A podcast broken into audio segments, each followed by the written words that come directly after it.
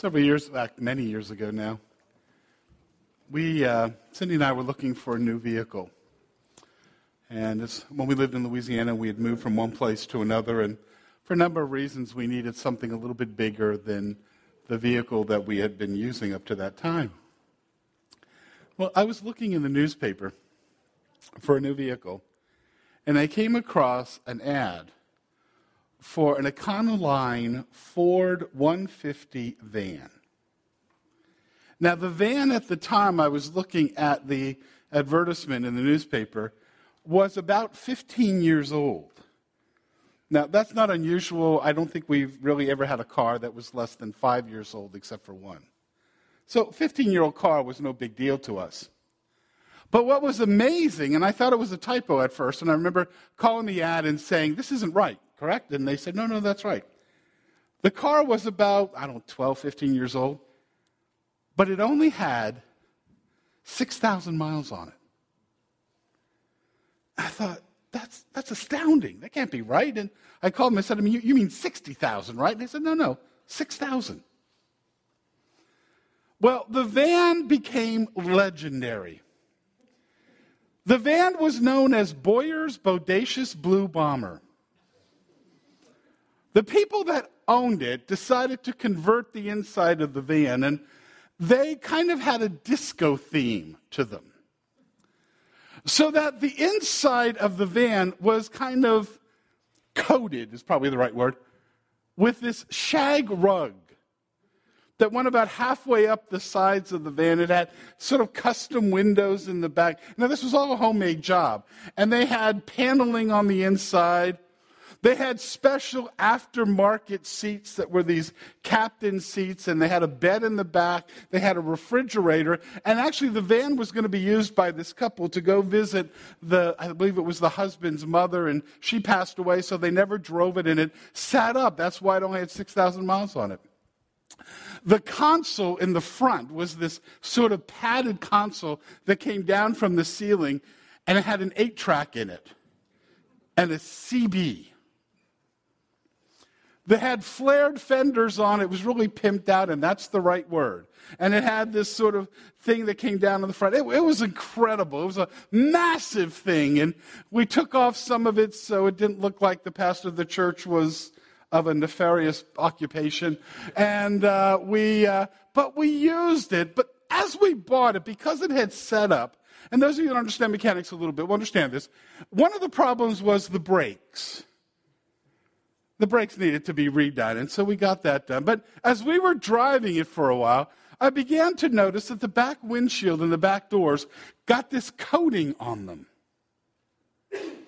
And I couldn't figure out quite what it was, and then eventually I realized when I checked my transmission fluid and it was nearly gone that the rear seal on the transmission, again, some of you understand this, was leaking and blowing transmission out through the back, and it would sort of gather. And so every time I pulled into a gas station, I'd have to fill it up with gas and fill it up with transmission fluid. Well, I'm fairly mechanical. I know my way around tools. I, I know how to use a hammer. If you ever help me with a project, I'll hand you the hammer. And if you grab it in the right way, I'll know, okay, they know a hammer. A hammer has a handle on it. Most people who are, you know, new to hammers kind of held them in the middle. And, you know, when I was in, in framing, they'd say, well, we'll just cut off the rest of the handle. That, that handle is long for a reason. And I know my way around tools. But the bomber needed a whole transmission job. And as I looked at it, I thought, well, that's going to be expensive. And then a friend of mine, name was Brett, said, Keith, I'll, help you. Let's, let's, put a, let's fix the transmission. He was a middle management guy for Chrysler. He had worked his way up at that time from, from being a mechanic and worked his way up. And he knew his way around cars. And in fact, his house, when they expanded his house, most people put on a new bedroom. He put on a brand new garage with lifts and everything so he knew his way around cars. And I remember getting in there, and I remember beginning to tear that thing down and jacking the, the, the, van up and pulling out the transmission and pulling the transmission out and taking the transmission apart. And what the problem was, because it had set up, the, the shaft coming out of the back of the transmission had little pits on it. And so the seal was rubbing away, and that was causing the blowing out. So we had to put a sleeve on that, on that, uh, that uh, transaxle that came out. We had, to, we had to deal with all of those things. And I remember being right in the middle of the project with all this stuff laying across the garage floor and thinking, this is beyond me. There is no way I understand all of this. I'm not a mechanic. I can change oil and plugs and brakes and all of that. I don't do that anymore, but I used to. But this was beyond me. This was more than I could handle. And I remember thinking if Brett dies, so does the bomber. It's done. Because I am not adequate for this task. But thankfully, my friend, my cohort in this endeavor knew exactly what he was doing. He knew how to put the sleeve on the, on the drive shaft. He knew how to reconfigure the transmission. He knew how to tighten the bands and do all the things that were just simply beyond me. And the adequacy for the task came not from my knowledge or my abilities. The adequacy for that task came from the relationship that I shared with one who knew exactly what he was doing. when we come to 2 Corinthians and chapters 2 and 3, that is exactly what Paul is talking about. As you begin that passage, as you begin to read this section that began in verse 12, and you remember that Paul was waiting to hear from Titus as to how the letter that he had written to the Corinthian church had been received, whether or not they were willing to make the changes that would save them as a church. Finally, Titus shows up with the news and says, Most have been receptive. Most understand that they were wrong. There is a repentance sweeping through the church. And Paul begins to respond to that.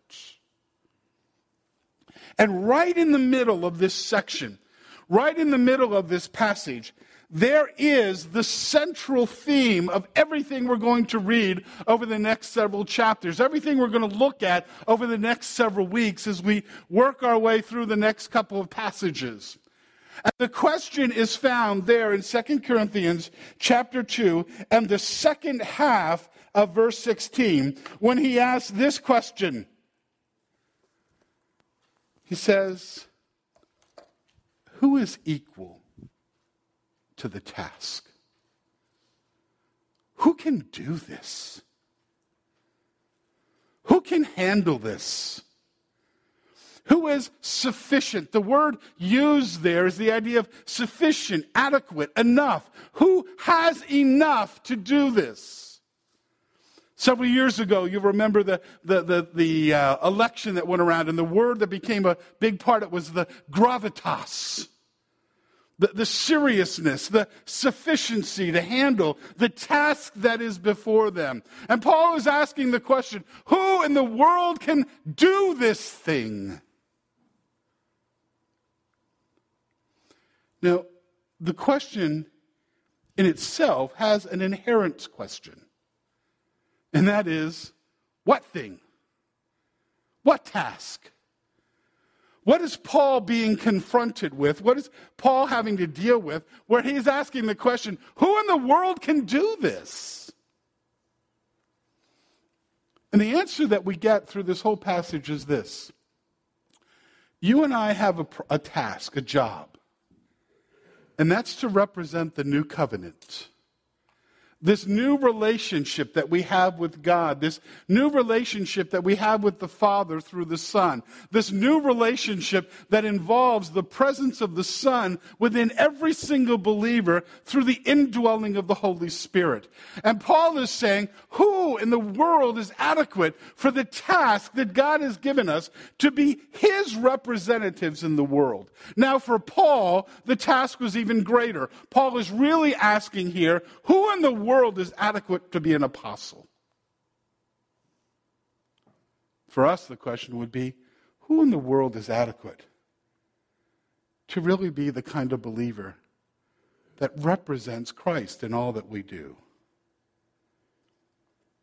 Now, two weeks ago, we looked at the image that Paul uses. And you remember there, and you should begin reading in verse 12. I'm sorry, verse 14 as Paul is thinking about this response through Titus that the Corinthians had given, in verse 14 he says, But thanks be to God who always leads us in a triumphal procession in Christ and through us spreads everywhere the fragrance of the knowledge of Him. And you remember a couple weeks ago, we looked at the different parades and we talked about the parade in Scripture. The, the first one, which was that procession into Jerusalem, where there was a procession of invitation, and Jesus was asking the question, Will you accept me as your Messiah? Will you accept me as the one sent from God? Then we looked at Revelation chapter 19, that, that procession of on to victory as the conquering army proceeds its way upon the earth. But in between, where you and I live, we're involved in that triumph parade. That parade in which God is the one who is triumphant. God is the one who has the victory. And in Rome, if you had a great military victory, you would have a triumph, a parade. And the parade would begin with trumpeters and some of the soldiers marching in the beginning of the parade, and then following them would come the captives. Would come the spoils of that warfare, would come the spoils of the battle, and some of it may be captive slaves as they were marched along. Some of them would be the, some of it would be the gold and the, the silver and the, the things that were conquered and taken from that culture. And then after that would come the one who was the victor. And Paul says, You and I are a part of that parade. But we play a very specific role. We're not the soldiers, we're not the victor, we're the captives. We're the ones who have been overcome in that victory. And Paul goes on to say, and I've got a job. My job is to spread the fragrance of God's victory. For we are God, for we are to God the aroma of Christ among those who are being saved and those who are perishing. To one we are the smell of death, to the other we are the fragrance of life. Paul says as an apostle, it is my job to take the scent, the incense of God's victory and spread that throughout everywhere. I am God's representative. I represent that victory. And the victory is represented by this smell, this fragrance of the incense. And if you watch Ben Hur, and yes, I watched it last weekend. There's that scene where they march into, into Rome and, and they show this one picture of these women throwing flowers. It's wonderful. Paul says, I don't throw flowers, but I carry the incense, the smell of God's victory. To some, it's the smell of death. For those who reject that victory, those who reject being a part of the captives, the result is eternal death, separation from God forever. But those who are captives, those who surrender to the one who is victorious, to them it is the smell of life, of eternal life and, and eternal existence with God and in relationship with Him. And as Paul is thinking about that, he's saying, who can handle that responsibility? Who can handle that job? Now, none of you here are an apostle. In fact, no one alive today is an apostle, not in that New Testament sense, as one who has seen the death and resurrection of Christ and seen his ministry and seen him resurrected and alive. We believe it, we trust it, but we're not apostles. We're not one of the 12 that the church is built upon. But we do have the responsibility of being Christ's representatives to the world. In your neighborhood, you're God's captive. You're God's servant. Yes, the word is used, you're God's slave. He's master. And it's your job in that neighborhood, in that work, in that family, with your friends, at the fishing game club where we were at yesterday fishing for trout. You are Christ's representative. And through you, the message, the, the aroma of God is spread. Beloved, none of us, I think, think really serious about that, seriously about that. That's an incredible responsibility. God uses you to impact eternally the lives of the people you come in contact with. That's an awesome responsibility. In fact, it's overwhelming. That's what Paul is saying. Who can do this? Who can handle that? Who is sufficient? I know me. I know my struggles. I know my thoughts. I know my emotions. You don't. I, I, know we tend to think because, you know, every preacher up here is sort of an exhibitionist. You know, there's parts of, the, of our being that we show, we let you see, but guaranteed there are parts that only the Lord and I know. I look at my life and I say, God, you want to use me? Do, do, do you know how irritating irritated I get when people cut me off in traffic? I'm not sure I'm a good representative of you as I'm yelling at my steering wheel. Do, do you know the, the selfish and self centered thoughts that, that enter into my brain? God says, I know. But I want to use you. I've given you this task. We are God's representatives. We are His captives that spread the aroma. Not as apostles, not as apostles, but as His disciples. Now, with that in mind, we need to first understand exactly what it is we're called to do. What is it that we are representing? And this is what we represent. We represent the fact that through the death of Jesus, God has established a new covenant, a new relationship with his people. You and I enjoy something that no one understood through the whole Old Testament. Moses didn't understand it.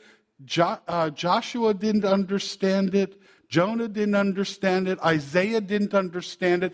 They understood that they were God's people. They understood that they had a relationship with Him. They understood that God had chosen them. But they didn't understand that new covenant that was to come. They lived under the old covenant. Your Bibles are divided into two sections. What are they? The Old Testament and New Testament.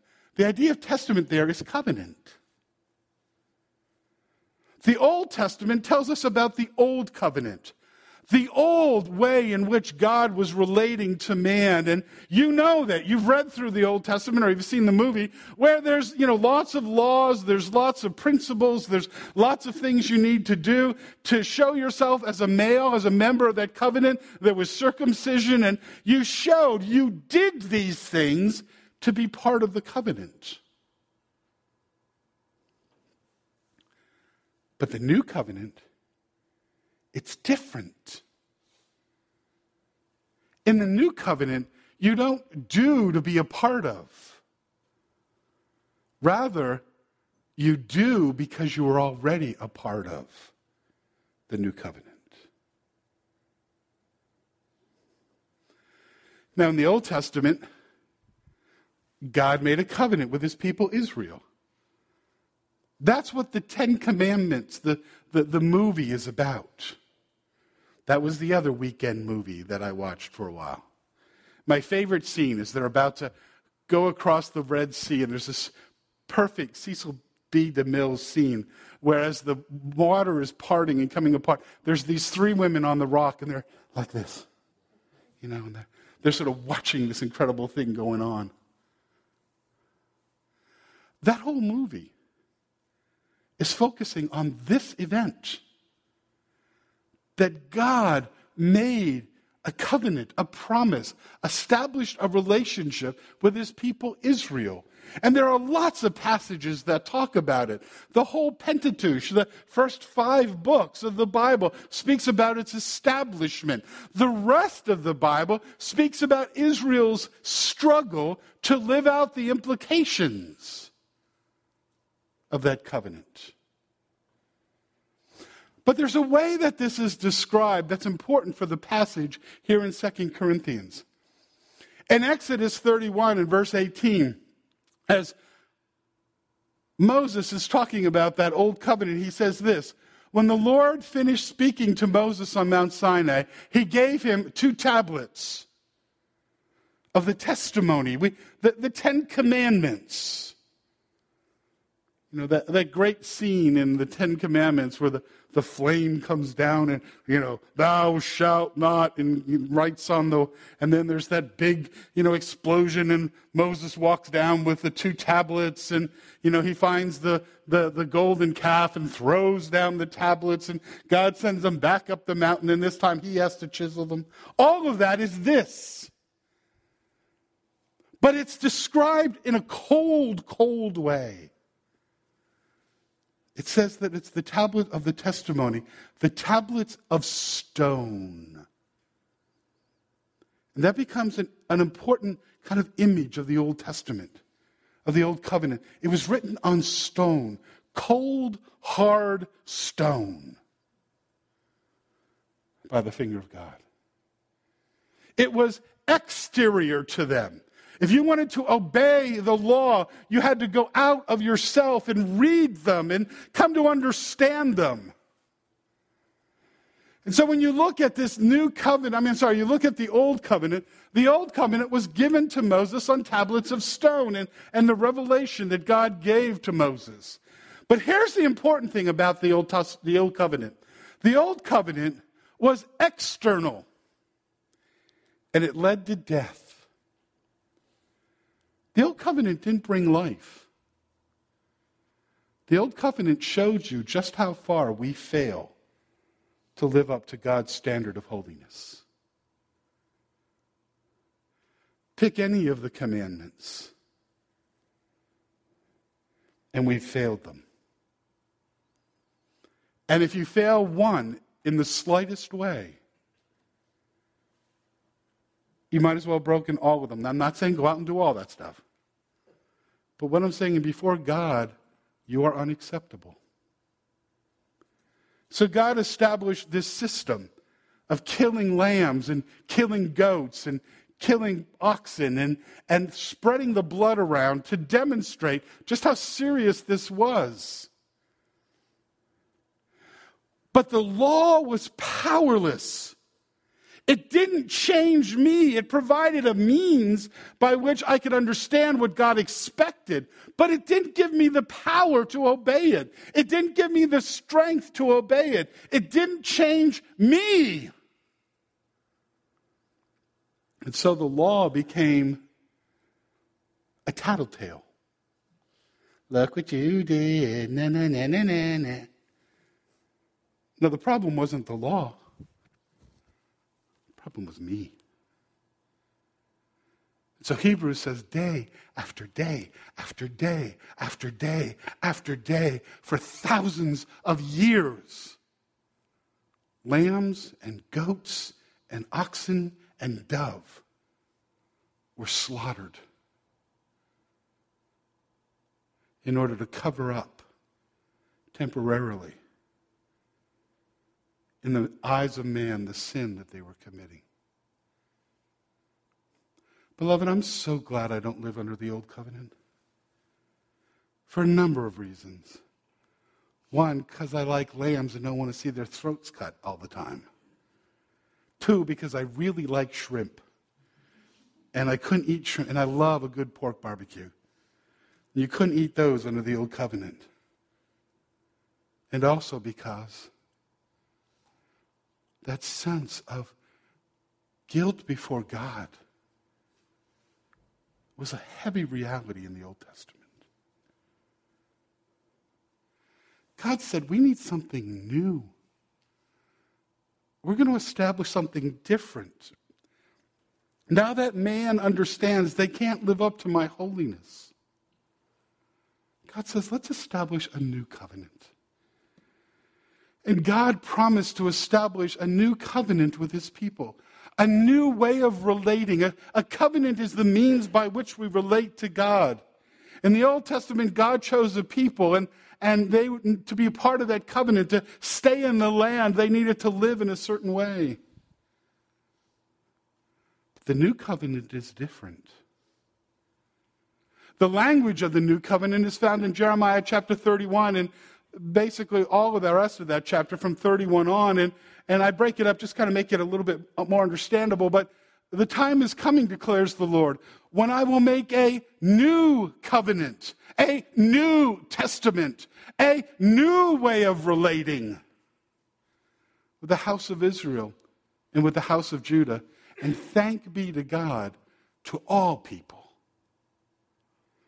That was the mystery of the new covenant that even the Old Testament didn't understand. This is the covenant I will make. I will put my law in their minds. Now, notice, and write it on their hearts. Not stone, but flesh. Not rock, but the heart. God's law now is written inside. There is something within me that, that allows me, that enables me to live in a way that represents God's presence in my life. I will write it on their hearts. I will be their God, and they will be my people. No longer will a man teach his neighbor or a man his brother, saying, Know the Lord, because they will all know me. Now, notice, from the least of them to the greatest declares the Lord, For I will forgive their wickedness and will remember their sins no more. God says there's a difference coming. There's a new covenant.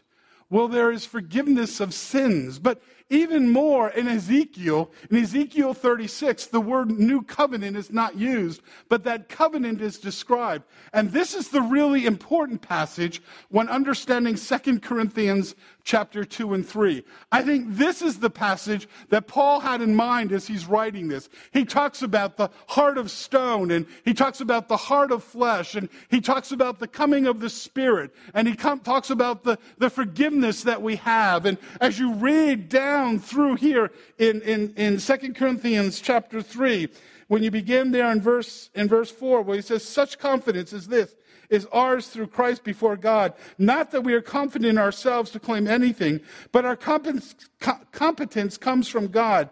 He made us competent as ministers of a new covenant, not of the letter, the inscription, the, the, the scribing is the idea there. Not of the letter, but of the Spirit. For the letter kills, but the Spirit gives life. And he's talking about that change. No longer a heart of stone, but a heart of flesh. No longer just simply given, but given with the Spirit. That's what Paul is thinking of as he's writing this. And he says, You and me have the responsibility of demonstrating that new covenant to the people we come in contact with to cast the aroma. The new covenant is a new covenant that promises the coming of the Holy Spirit.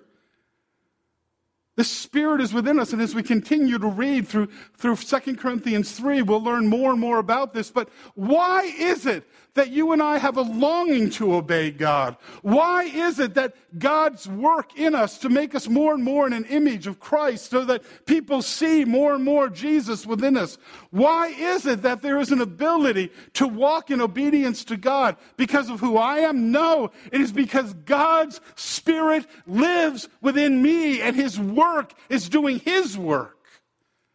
So that when I hear a message, an inadequate message, God can take that and use it to change my thinking, to change the way I act, to change the way I speak, to change the way I, I make my decisions. God's Spirit indwells the, every single believer. And I know that you are in the process of change. Why? Not because of who you are, but because the Spirit is within you changing you, changing your thinking, changing your perspective, and through that, changing your responses. The new covenant creates a new heart in those who receive it. I am changed, and I am changing, and I will be changed.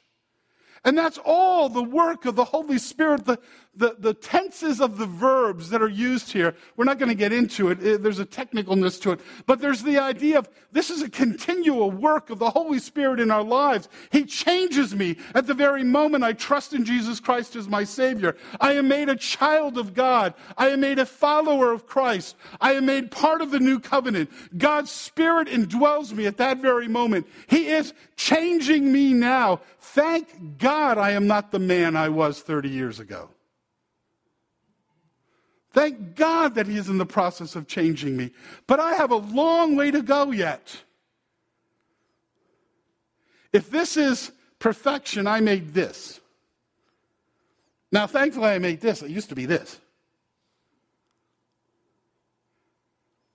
But God will change me. There's a moment, there's a time when I will finally see my Lord face to face, and at that moment, I will be like Him.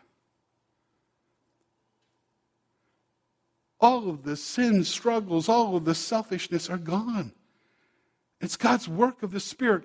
How are we adequate? Because of who we are? No, because God is working through us. And all of that was established at the death of Christ. Two weeks from now, we're going to have communion in the evening, and at some point, one of us is going to stand up and say the words of Jesus This is the new covenant in my blood. Jesus says, I established that new relationship, that new covenant, the presence of the Holy Spirit in the lives of those who believe, the certainty that their sins are forgiven, the certainty that eternity is theirs, the certainty that the relationship that God has with them as a father cannot be violated. How did it happen? Tetelestai. It is finished. And at the moment Christ died, that new covenant was established. And it's ours to enjoy, but also to represent. And if you're like me and thinking about that responsibility, it causes me to say, who is worthy? Who is adequate? Who can do this? Who can do this task? Well, Paul answers that question. And his answer is this nobody. And you go, thanks, Paul. Appreciate that. And then he says, and everyone who has a relationship with Jesus Christ. As Paul is answering that question, he, he primarily answers it in verse 4 when he says, Such confidence as this is ours through Christ before God, not that we are capable, confident. I can't do it.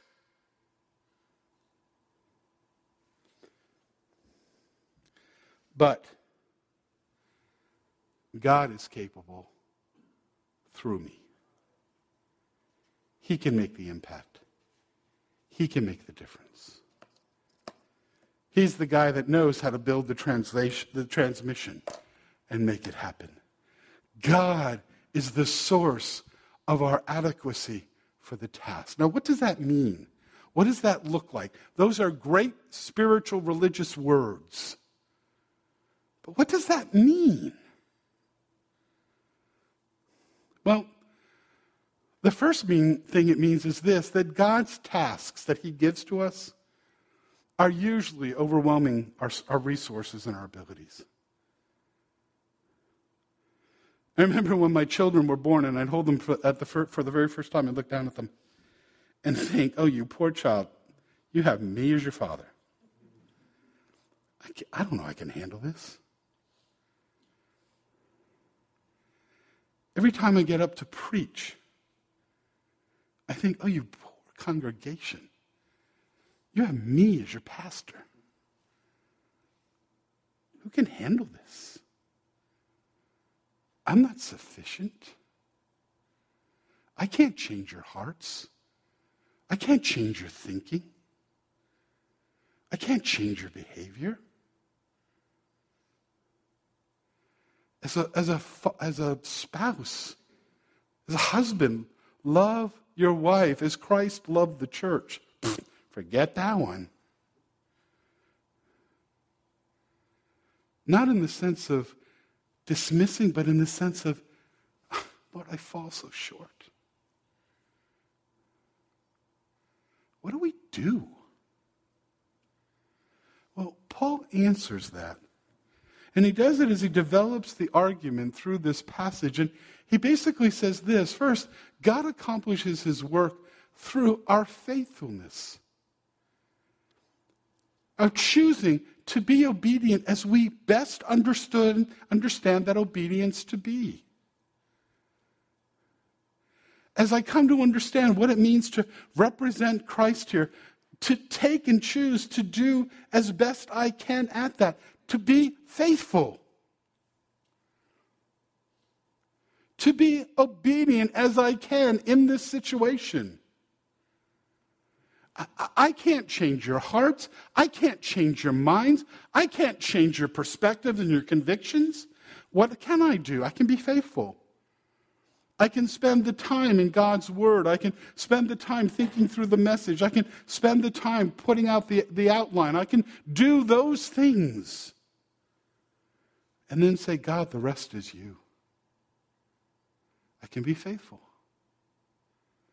I can be faithful as a father to pray for my children, to, to seek those opportunities when my words can speak into a situation and, and make a change or, or confound or confuse in a way that says, wait a minute, that's not what I expected. What do you mean? Or I can, as a father, choose to spend that time I have with my, my children and to make sure that it's a quality time. Not that I'm staring at, you know, whatever's important to me, but I'm spending the time with them. I can be faithful in those ways ways. I can be faithful with my spouse to, to listen and to, to seek to understand. I can be faithful in those ways. I can be faithful as a neighbor and seek to find ways to minister and encourage my neighbor and my neighborhood. I can be faithful as an employee to put the time in that I need to put in, to, to be honest in the work that I'm doing. I can do those things that God calls me to do. Why? Because of who I am? No, because the Holy Spirit is within me. And then God takes that and uses that. I love those that ch- teach children's church and those that teach, you know, discovery class to the children and the adults. But, you know, to the children, you, sometimes you think, what good is this? God says, be faithful. Spend the time preparing. Be creative. You are pouring your life and God's truth into these children. You have no idea how God may choose to use it. We serve, and as we are faithful, God uses that. That's what Paul says when he says, you know, we are faithful. We did this in a way that was faithful. Verse 17 of chapter 2 Unlike so many, we do not peddle the word of God for profit. On the contrary, we speak before you with sincerity, with honesty. We expose it to the sunlight and let people see the truth. God says He is our adequacy as He legitimizes, uh, legitimizes our work through the impact of the Spirit on others. As you pray for others and see God answer prayer. As you teach that child and see the understanding come. As you serve at, at Booth Elementary and see God use that to declare, My people care about this community. Choosing to be faithful, not perfect but sincere and faithful. And Paul says God simply requires that faithfulness. Now, it's contrasted in that verse that we looked at in verse 17. He says, There are, oops, uh, the other way. There are those, one more time, there are those that are hucksters. They're just involved in this to get the acclaim, to, get the money, to get the prestige. Paul says, don't be like that. Rather, be sincere and honest and loving and caring and open and vulnerable. And God will use your faithfulness to spread his aroma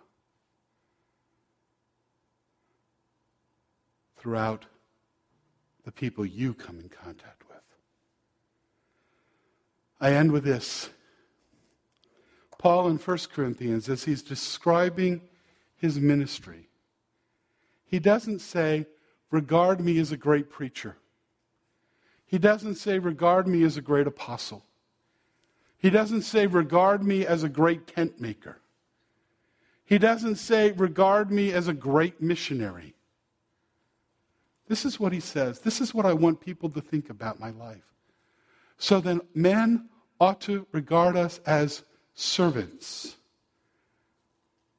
as those who are willing to serve others in sincerity, in honesty, and trust it with the secret things of God, the aroma, now is required of those who are given a trust that they be faithful.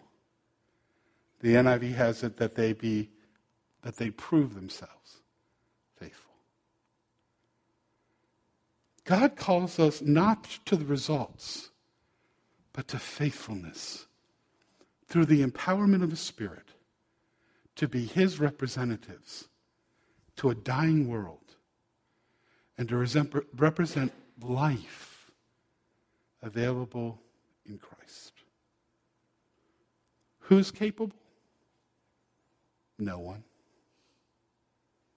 And yet, everyone who faithfully lives a life of service to God and to others, empowered through their relationship with Jesus Christ. Father, thank you for the challenge we find in this passage. Father, may we be those who faithfully represent the new covenant, the relationship we have with you. Thank you that we don't do to get, we do because we have. Father, thank you that forgiveness is ours through the death of your Son and through his blood that paid the complete penalty. Father, thank you that we can be faithful. And thank you that you use that faithfulness to accomplish your task in our lives and in the lives of others. And we pray it all in the name of your Son, Jesus.